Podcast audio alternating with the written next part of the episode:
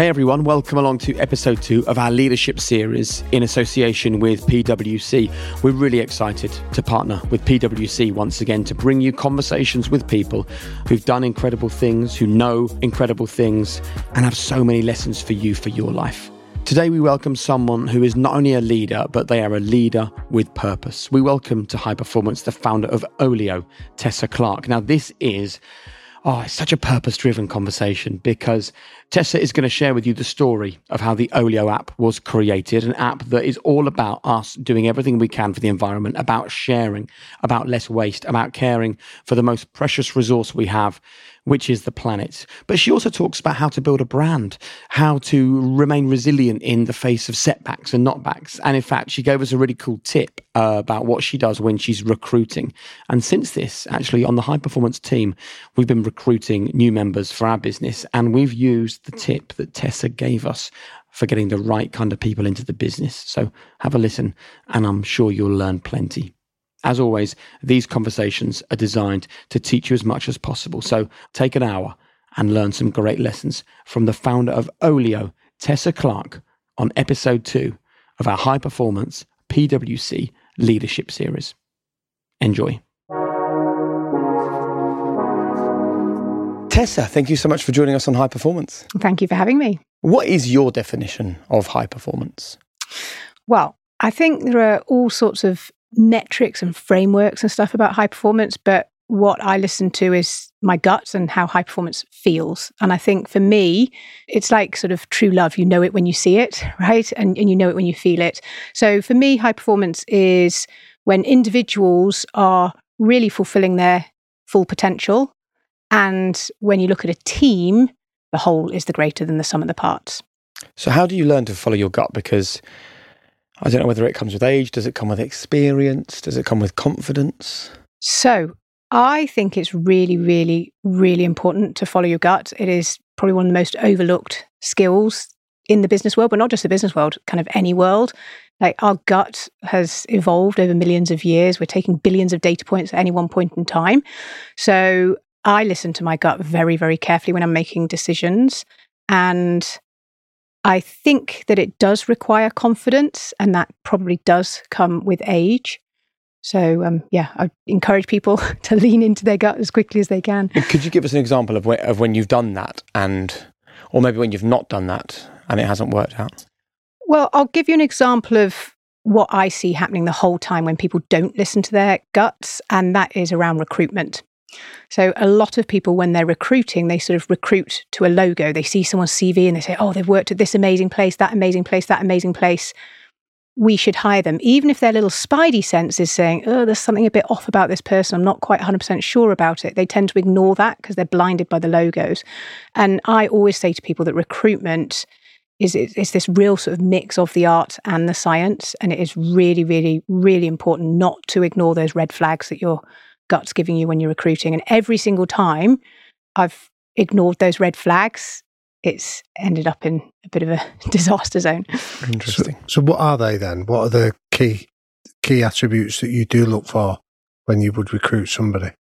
I think it's very hard to give a generic list. It's the same with performance. I think it's actually very hard to generically define performance because the reality is that someone who would work well at Olio in, in the organization that we're building or someone who would perform well there might be very different to someone who would perform well elsewhere. But in Olio. But in Olio specifically, so we recruit religiously against our company values. And we've only got four, so they're really simple, no excuse for anyone to forget them. So they're inclusive, resourceful, ambitious, and caring.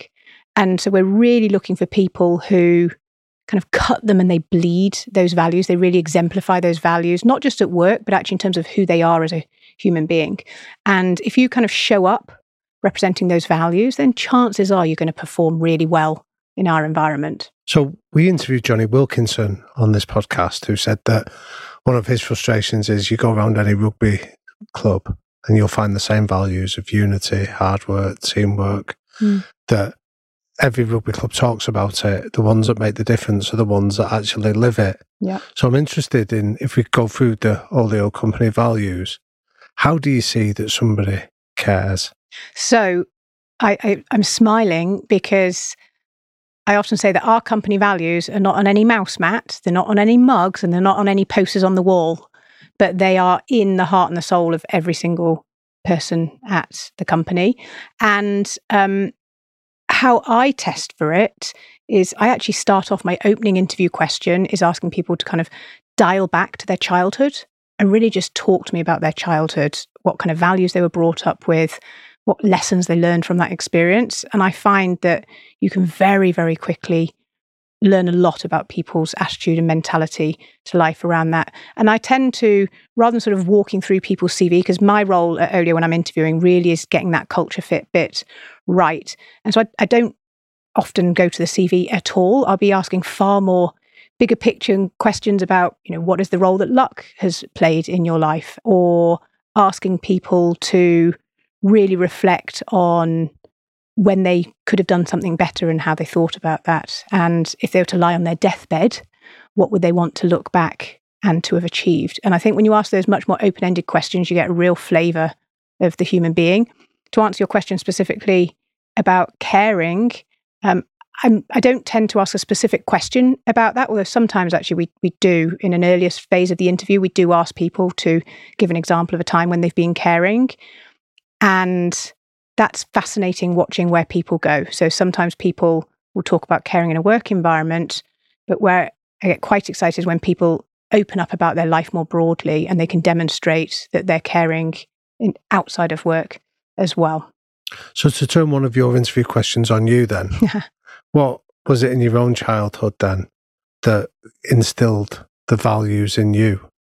So, I grew up on a farm up in North Yorkshire. Uh, it was a very isolated rural existence. And it's funny because I spent most of my childhood being very embarrassed about my upbringing because no one else was really from a farm and all the other kids were shopping and listening to music and watching TV. And I was outside with the cows and the pigs um, with my workforce of two, which is my two younger brothers. But through my upbringing, I've realized actually that a lot of the skills I learned on the farm have been invaluable for me as an entrepreneur today. So, specifically, on a farm, you have zero control over all the variables that are happening in your life. So, you can't control the animals, you can't control the weather, you can't control the price at which you sell your outputs at, you can't control the price at which you buy things at. And what that means is you just have to be amazing at problem solving. You have to be super adaptable every single day. There's going to be something that you did not predict that morning that is going to happen to you and you have to think on your feet you have to solve it really fast you have to be super unflappable i think also you need to think very creatively and laterally about you know how am i going to block up this space to stop these animals from coming through here with these inadequate materials that i have to hand so you have to think very very creatively very laterally and i think resilience is another core factor you know on a farm it can be tipping it down with rain. It can be minus 10 degrees. Doesn't matter. You have to get outside. You have to feed the animals. You have to look after them. And you always put the animals first. So I was very much brought up with that sort of animals first, humans second. And again, I think that's just a principle that I apply to my life. I try and put other people first and then um, follow with myself after that. I think it's a lovely comparison, actually as yeah. someone that also comes from a farming family, comparing mm-hmm. farming mm-hmm. and entrepreneurship. It's very interesting and not yeah. something I'd ever considered. Um, a lot of people from the outside look at entrepreneurship as exciting and dynamic and rewarding, yeah. and you're in control of your own destiny. And it's kind of the holy grail for anyone that has a job. What do you want to be? I want to work for myself, be an entrepreneur. Would you mind for a couple of minutes just telling us the truth, the unfiltered truth about entrepreneurship?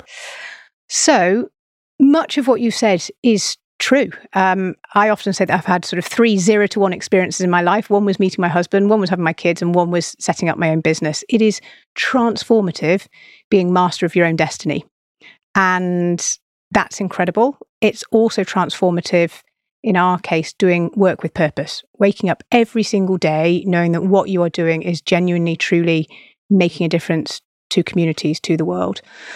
However, there's a big however, it is a, an ex- emotionally exhausting, long, hard slog. I often say it, it's not a sprint, it's a series of back to back marathons. And at times it can feel like you sort of wake up, get punched in the face, go to bed, wake up, get punched in the face, go to bed. and on it continues. So I do think that to succeed in entrepreneurship, you've got to have oodles of resilience. You will have heard that, I'm sure, the whole time. But I think you've also got to be a glass half full type of person. You've got to just have that optimistic outlook on that world, the belief that somehow you can and you will make that happen. And linked to that, you've got to have passion because at the end of the day, passion is infectious. We're all human beings and we get excited by the passion of other people. And you have to rely on that passion and that resilience to kind of get you through the dark days. So you, you've spoken about gut instincts. Now you're talking about passion as well, which yes. leads us beautifully into discussing Olio. Would you mind sharing with us where the idea came from, and you know maybe maybe the very first time in your life that you had this idea? Because quite often we speak to people who go, "Well, I, I first thought about it here, and then ten years later, I finally got around to actually turning the dream into a reality." Yeah, it's funny you should say that. So I think it's really important to say that I had never imagined becoming an entrepreneur. To be honest, I spent most of my life not even knowing what one of them is. I also I did study for my MBA for 2 years at Stanford Business School. I was in the heart of Silicon Valley and at no point did entrepreneurship feel like it was for someone like me. And I feel really strongly about this because when I look back at who I am as a human being, it's kind of obvious that I was going to become an entrepreneur. I'm someone who loves, you know, dissecting stuff, approaching stuff from the first principles, challenging things that just make no sense whatsoever. And yet I just completely written out entrepreneurship.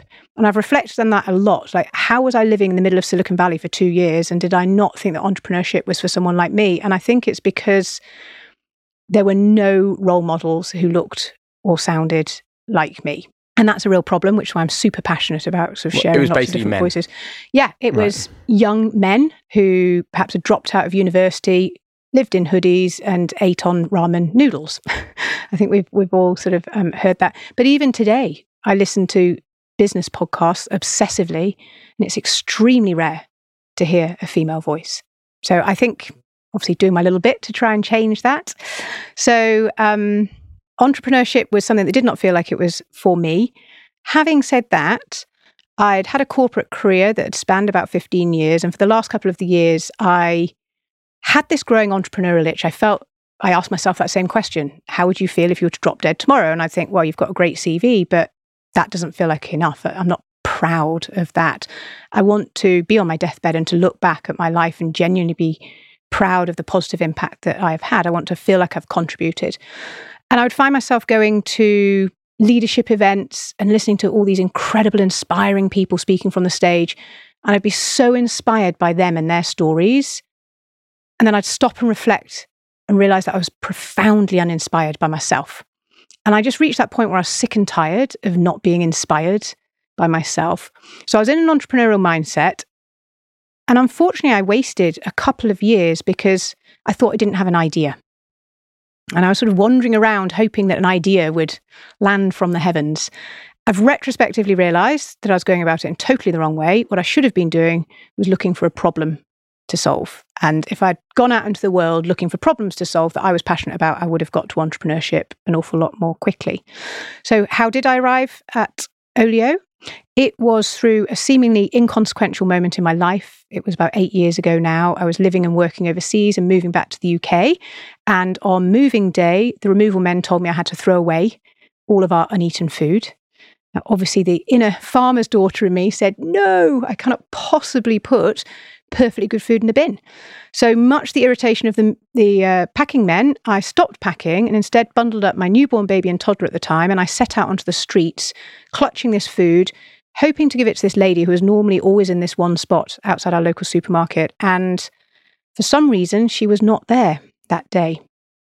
I shed a few tears of frustration that I'd gone to all this effing effort on a super stressful day to try and share this food and had failed.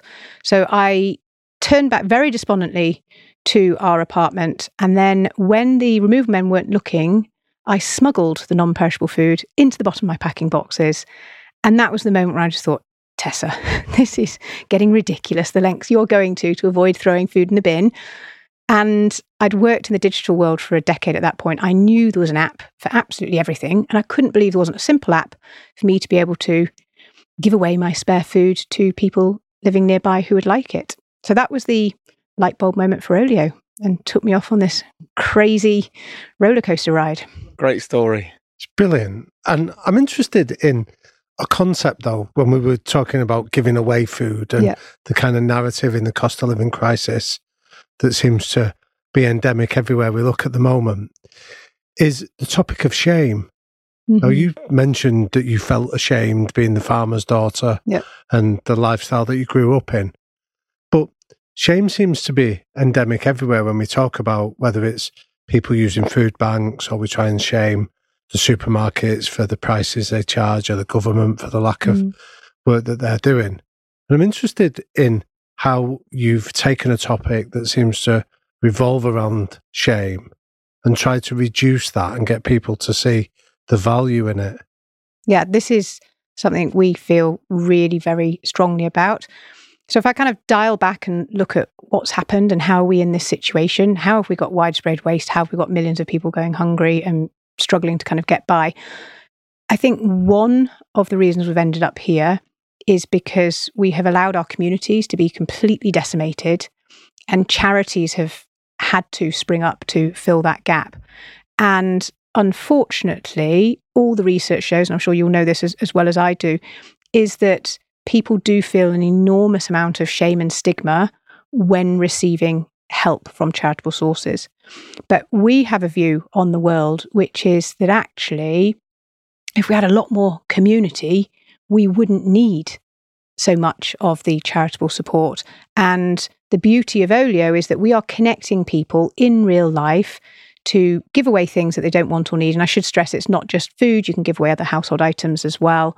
And the beauty of it is that we position Olio very, very carefully as being a part of modern mainstream everyday sustainable living. This is absolutely about community and not about charity. And so everyone who uses Olio is as equal as everybody else. And then what ends up happening is people are meeting across different uh, socioeconomic backgrounds, different ages, different genders, different ethnicities, and they start building connections and they also start getting to know each other better, getting to know different people's perspective. And a lot of people say that they have just learned so much more about humanity and also just how good it feels to be part of a community, to connect with someone else living nearby, thanks to their experience of sharing on Olio. So, how has it happened then that we've allowed community to kind of disintegrate? I think that part of what has happened is because so many people have moved um, they've kind of moved away from their families and from their communities for their careers. Perhaps so, you know, if you just have to look here in the UK, it's not as bad now as it was when I was starting my career. But you know, if you wanted a career, you had to move to London, and so you just had these massively sort of transitory populations. And what we discovered, if you look at sort of the problem of waste, for example, and why is that happening? It's not because anyone enjoys throwing away food or enjoys throwing away other household items. They do it because they're no longer connected to their local community. They no longer have anyone to give this stuff to. Mm. And so, what we're trying to do is give people back an easy access to that local community. So, I love the idea of reframing a topic that, like you say, shame or embarrassment, or we try to create a fear culture of frightening governments and supermarkets to do something about it. You've reframed it, which is about connections and relationships. Yeah. What's been the most powerful example that you've seen of these relationships that has reaffirmed that instinct that you had on that moving day?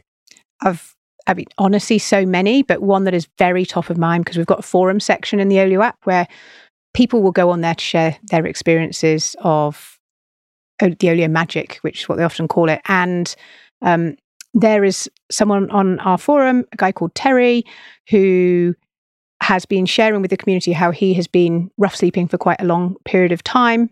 And he has recently been given uh, settled housing. And he was sharing how incredibly grateful he was that he had been able to completely furnish that new housing because he was given a house, but nothing in it. And he'd been able to completely furnish that thanks to his connections that he had made with the local Olio community. Wow. And that's just, you know, that's literally life changing for Terry, but not just for Terry, for the people that have met Terry, who is just a wonderful character um, and human being. And he's just brought so much richness into his neighbours' lives as well. So that's kind of, I guess, at the extreme end of things. But just in terms of more everyday examples, people on Olio are constantly kind of gifting one another things to say thank you or sending thank you know handwritten cards or helping each other out mowing the lawn or, or whatever it might be or lending people some cutlery or something like that. So it's just those sort of everyday moments of kindness that are really powerful. And also we've run some research recently and 40% of our community say that they've made friends through the Olio app. And if you think sort of nowadays how hard it is to actually make friends yeah. that 40% of our community say that they've made friends is unbelievable and 66% say that sharing through Olio has improved their mental health. And 75% say that sharing has improved their financial well being. So I think Olio is just a brilliant example of the fact there's an awful lot of doom and gloom in the world right now. You know, every single day feels like a bad news day. But if we just reconnect people with each other, empower people to take small actions cumulatively that kind of adds up that has a snowball effect. And actually it starts to be pretty transformative when we have two-thirds of people who are on the app saying that it's improved their mental health. And for people listening to this that you know aren't plugged in to the world in the way that you are and they maybe think well there's not really a problem with people needing to share food or share things they don't want. I mean you would have done the research. Yes. you would know the numbers. Yes. How big is this problem that Olio is looking to solve? So we are solving the problem of waste. We started off solving the problem of food waste, and now we're solving the problem of waste more broadly. And it is no exaggeration to say it is one of the largest problems facing humanity today, and it's sort of hidden in plain sight. So if we just take food waste very quickly first, globally, a third of all the food we produce each year gets thrown away, which is worth over a trillion US dollars. Alongside that, we have 800 million people who go to bed hungry every night, who could be fed on just one quarter of the food that we waste in the Western world. You know, and here in a country such as the UK, we have almost 10 million people living in food poverty. In the US, we have about 50 million people living in food poverty. So we've got widespread waste, widespread hunger, and then the environmental impact of food waste is absolutely devastating. So if it were to be a country, food waste would be the third largest source of greenhouse gas emissions after the USA and China. And that's because a landmass larger than China is used every single year to grow food that's never eaten. So it's all pretty mind boggling. But what's even more mind boggling is that in a country such as the UK, half of all food waste takes place in the home. So that means that kind of half of that big problem that I've just described, that is within our means to actually, we're half the problem. But if you flip it on its head, it means we can be half the solution. And that's what we want to do is empower everyday people to take 10 seconds to share their spare instead of throw it away. And then if you move on to kind of the waste problem more broadly, because we now connect people not only to give away their spare food, but also their spare household items as well. Globally, households are throwing away 2 billion tons of waste every single year, which is clearly mind boggling. And what um, would you categorize as waste? All the stuff that we're throwing in our bins and sending off to right, the tip. Sorry. Yeah. And then that is sort of reflective of kind of a society that we live in today, which is all about just buying, buying, buying stuff brand new. We use it for a fraction of its useful life and then we sort of toss it in the bin and we're kind of rinse, washing, repeating on that. So there's a concept called Earth Overshoot Day, which is the day in the year in which humanity has used all the resources that the Earth can replenish in a year. And Back in the early 70s, Earth Overshoot Day was the end of December. So that means that humanity used in a year what the Earth could replenish in a year. If you fast forward to last year, Earth Overshoot Day was the 28th of July. So what that means is that every single thing that every single one of us, 8 billion people, consumed after the 28th of July last year was net net depletive to the planet. So it's really, really clear that we cannot continue with this model of consumption that we currently have. And we've got to flip our mindsets and we've got to be fully utilizing the resources that already exist in our local communities. So we want people, when they want something, to think, I'm going to go to Olio, I'm going to go to my local community and I will see what I can get for free, or I can buy secondhand from my uh, neighbors, what I can borrow, or and eventually kind of what I can rent. the interesting thing from my perspective is what you've created is amazing and it's solving a problem. Why is the problem there in the first place? because I saw something interesting in the in the paper the other day, and I'm not going to get this completely right, but it was it was something like things that kill people compared to what is reported as things that kill people. So, for example, like a terror attack kills 0.001% of people in a year. Yeah. Terror attacks account for 30% of the coverage of things that kill people. You Yeah. know, plane crashes, it's even lower and it accounts for 15. You know, in other words, the media is scaring people or pointing people in a certain direction. In the wrong direction. In the wrong direction, yeah. right? Damian and I read lots of things. We go on the internet all the time. We've got kids. We care about the future. How are you not Ne- hearing about Neither this? Neither of us know this. And I would imagine almost everyone listening to this Yeah. podcast doesn't know this either. they don't. No. Have, have you looked at why and how that's happening? So obviously, I've thought about this a lot because I can remember so vividly when we first founded Olio. I had that experience with looking at potentially having to throw away some food, and I thought, oh, I'll do some research to find out if there's a problem here or not. And I was absolutely stunned and horrified, and I could not believe that it wasn't on the front cover of every single newspaper that problem that I outlined. In particular, given that we've got another two billion people joining the planet by 2050. And to feed us all, we need to increase global food production by 50%. And today we don't know how we're going to achieve that. And I do not know why this is not being talked about and being written about. Um, I think that perhaps people don't understand why food waste is such a problem because it is quite counterintuitive. So, food is seen as a very natural, organic thing. So it's really hard to understand why food waste is such a big problem from an environmental perspective. Similarly, if you look at where food waste is taking place, most people would assume it's the supermarkets. But actually, half of all food waste takes place in the home, and only 2% of all food waste is generated at store level. And that's just a simple maths game. There's 28 million households in the UK throwing away roughly 20% of the weekly shop in comparison to 10 or 15,000 supermarkets throwing away you know, half a percent to 1%. So it's very counterintuitive, certainly in the area of food waste. And then with regards to the problem of waste more broadly, this is not being discussed because to discuss it would require us to challenge the fundamentals of the economic system that prevails right now. And quite frankly, no one has the courage to do that. I say no one. There are some incredible voices who are pointing out the absurdity of the fact that we have a system where the North Star metric, the thing that everyone is optimizing for, government's optimize for, that filters down through businesses, that filters down to us because we're told to consume and play our part. The North Star metric for humanity is increasing GDP growth.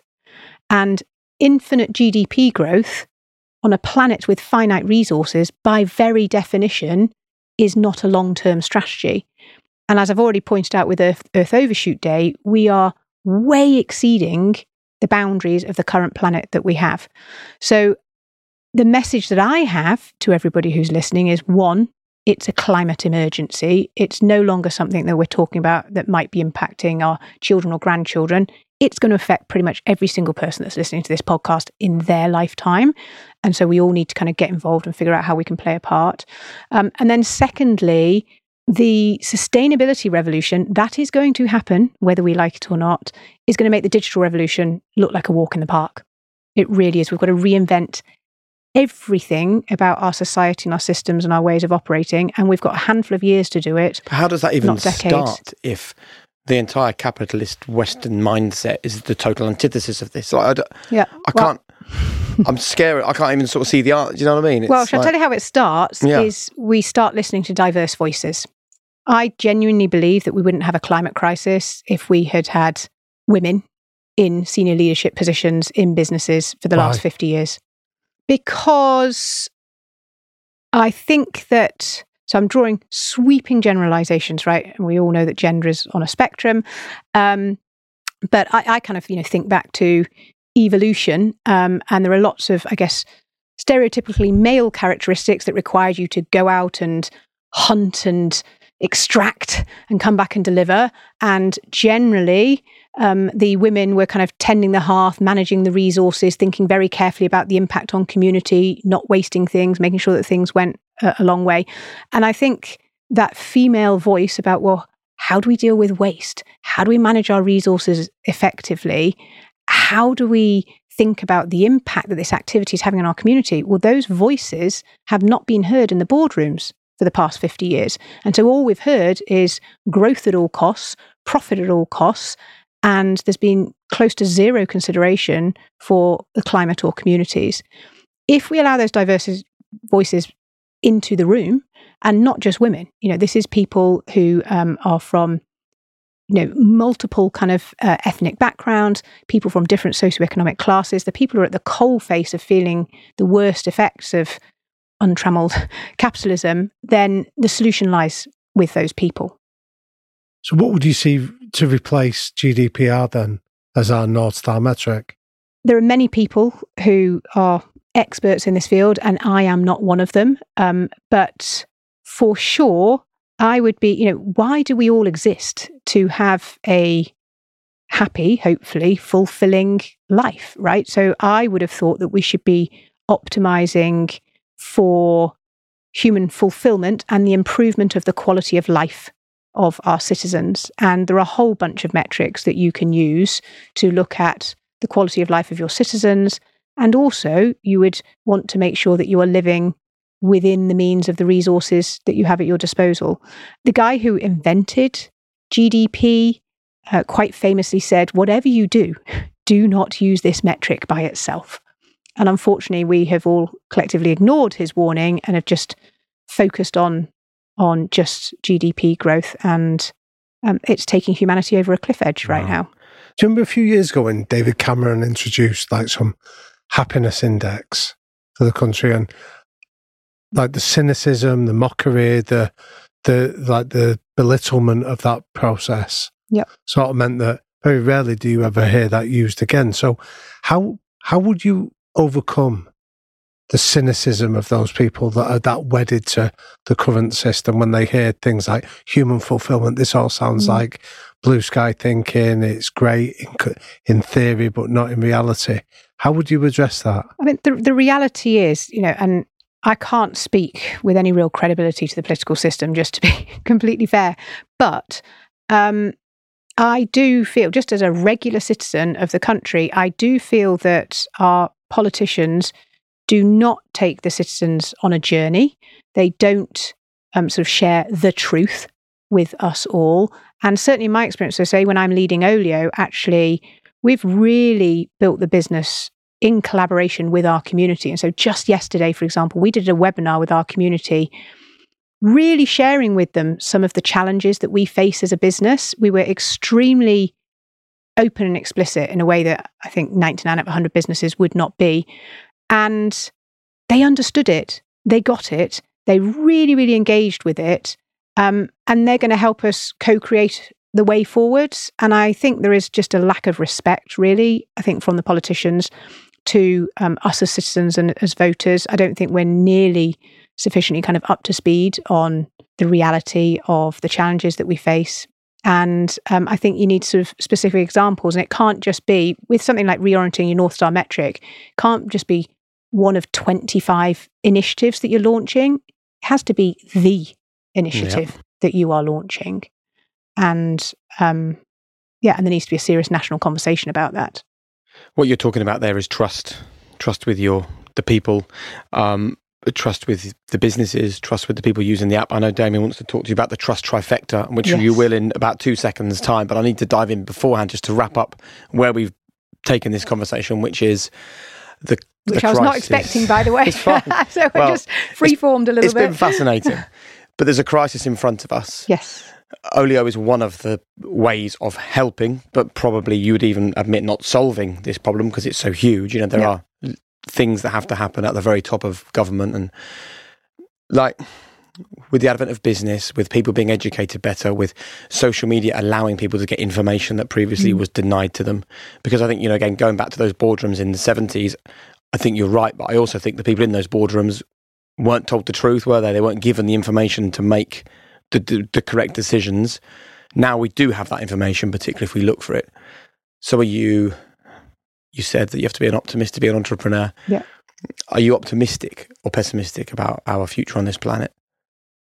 When I look at all the data and when I kind of go super deep about our reality, when I listen to the scientists and what they're saying, I'm not at all optimistic. However, I can't live in that space and I'll kind of die fighting. So every single day, I'm getting up trying to do my bit to help solve this. What gives me hope is a very, very simple philosophy, which is that it was billions of small actions that caused this mess in the first place. And so, by the same logic, billions of small actions can help get us out of it. And it doesn't require these big, grandiose actions. It just requires tens of thousands, then hundreds of thousands, then millions of people challenging their employer about their business model and how they operate, or even quitting, or you know, proactively setting up their own projects. And I think we have so much more power than we think. We're referred to as consumers, right? Which mm. I which really infuriates me because I think we're all so much more than consumers. Actually, if we identified as citizens, then I think we'd th- think a lot differently about our agency and the role that we have to play. And the fact of the matter is that governments and businesses are enormously powerful, but they are not taking nearly enough action on the timescales that we need. And given that that's our reality, then we as individuals have got to start sort of taking the power that we've got and making a difference. Well, when we were looking at the success of Olio, what we saw was that you were a business that seems to have addressed that small word with huge implications trust. Mm-hmm. And there's that famous phrase in from uh, the Harvard Business Review of the trust trifecta that says, for trust to exist, you've got to have a level of competence to be able to do what you say you'll do. You've got to be authentic, that there's no hidden side. People have to believe what they see is what they get. But then the third element is about connection, bringing people together to achieve that common aim. And what the trust trifecta says, you get those three right, trust happens as a mm-hmm. consequence. Mm-hmm. And Olio seems to have nailed that. And I'm interested if you tell us a little bit more around those three areas and why they're important. What's the order of importance, if you would recognize it, and how people can utilize the same three principles. So remind me again: life. authentic, authentic, yeah. competent, competent, competent, and connection. And connection. So for authentic, and and for us, that's the one we lead with because that's our mission. We have such a strong and clear mission, and the reason why we have. Um, you know, a community of 7 million people. We've got 85,000 volunteers who are collecting and redistributing food, 50,000 ambassadors who are spreading the word about Olio. They're all doing that because they believe in our mission. And that's because we have taken the time to explain to them what our mission is and why it's important. Then, in terms of competence, um, well, I guess this is the high performance topic um, that you guys uh, talk about a lot, and that's extremely important. And I guess myself and the team are just collectively every single day trying to show up and be competent, or ideally a bit better than competent. And then the third one, which is the connection piece, again, I imagine that is one that is often underestimated but that is incredibly powerful because trust is a multiplier. There's almost like a chemical reaction that sort of takes place when you have that connection between multiple people happening between one another, up, down, across. And that is certainly something we have got a very high degree of connection at Olio, but even that comes back to the mission. The reason why we have such a strong connection is because we all share that same mission and, as I touched on earlier on, the same values. And so, if you have a group of people who share the same mission, they show up with the same values, by definition, you're going to have a really, really high trust environment. Because we interviewed the organizational psychologist Adam Grant on this, who was the author of a paper that said for the leader of an organization, you almost have to repeat your point 10 times before somebody at another level of the organization has even heard it once. Yeah. So I'm interested for you as a leader that's trying to build trust. How much of it is about just the repetition of the same message, the same mission, the same values. And how do you stop yourself getting bored with that? so I think repetition is really, really important, but just as important, in my experience, this is just my personal leadership style, is transparency. And I am extremely transparent with the team. And as a company, we're extremely transparent with our community. And I think that that is also critical for trust and for building those relationships. Brilliant. We always end our interviews with some quick fire questions. Yeah. And the first one is the three non negotiable behaviors that you and the people around you at Olio should buy into. Well, I won't use our company values. That's cheating. That's it is also, cheating. That's also four. So I will go for honest, yep, humble, and curious. What advice would you give to a teenage Tess just starting out? I would say to her, all the things that you think that make you weird and different and an outsider, they're going to be your superpower when you grow older. What is your biggest strength? What is your greatest weakness? Greatest strength. Oof. I'm extremely passionate. I'm unafraid. I do what I think is the right thing always, even if it comes at an enormous personal cost. And I really value clear communications. And the weakness? Something I'm struggling with right now is I have an extremely thin skin. I am very sensitive. I'm a people pleaser. I want everybody to be happy all the time. and that's really, really difficult. And I can um, sometimes just take things far too personally. How important is legacy to you? I think legacy is extremely powerful. And through trying to understand behavior change and how we get people to change their behaviors, the research that I have seen shows that if you can appeal to people's desire to create a positive legacy for themselves, you can encourage them to change their behaviors. And so, specifically, when it comes to kind of what I'm doing, which is trying to solve the climate crisis and build stronger communities, I think that legacy is quite important to a lot of people. A lot of people are motivated to think, I want to feel like I had a positive impact on the world, on my local community, on my family. And the final question um, for the high performance listeners and viewers to this episode who, no doubt, like Damian and I, will feel um, as scared as we feel educated, I think, after the past hour's conversation. What would you like to leave ringing in our ears? What is your final message, I guess, for a high performance life? For a high performance life, you need to find your problem in the world that you are uniquely well placed to solve I believe that everybody can be not just a high performer, an exceptional performer when they find their thing. But too often, we don't do that hard work of introspection and really figuring out what is it that we are really, truly passionate about. Tessa, you've scared me. you've educated me. And uh, I think the people listening to this conversation will feel exactly the same way. There is an emergency right before our very eyes, and it's an emergency that we are not allowed to see because it clearly causes too many problems for too many people mm-hmm. too high up the food chain. So, for you to come on this podcast and uh, share your amazing mission, share your entrepreneurial mindset, share the threat in front of us, I think is really powerful. And thank you very much. Great. Thank you. Thank you. Damian. Jake.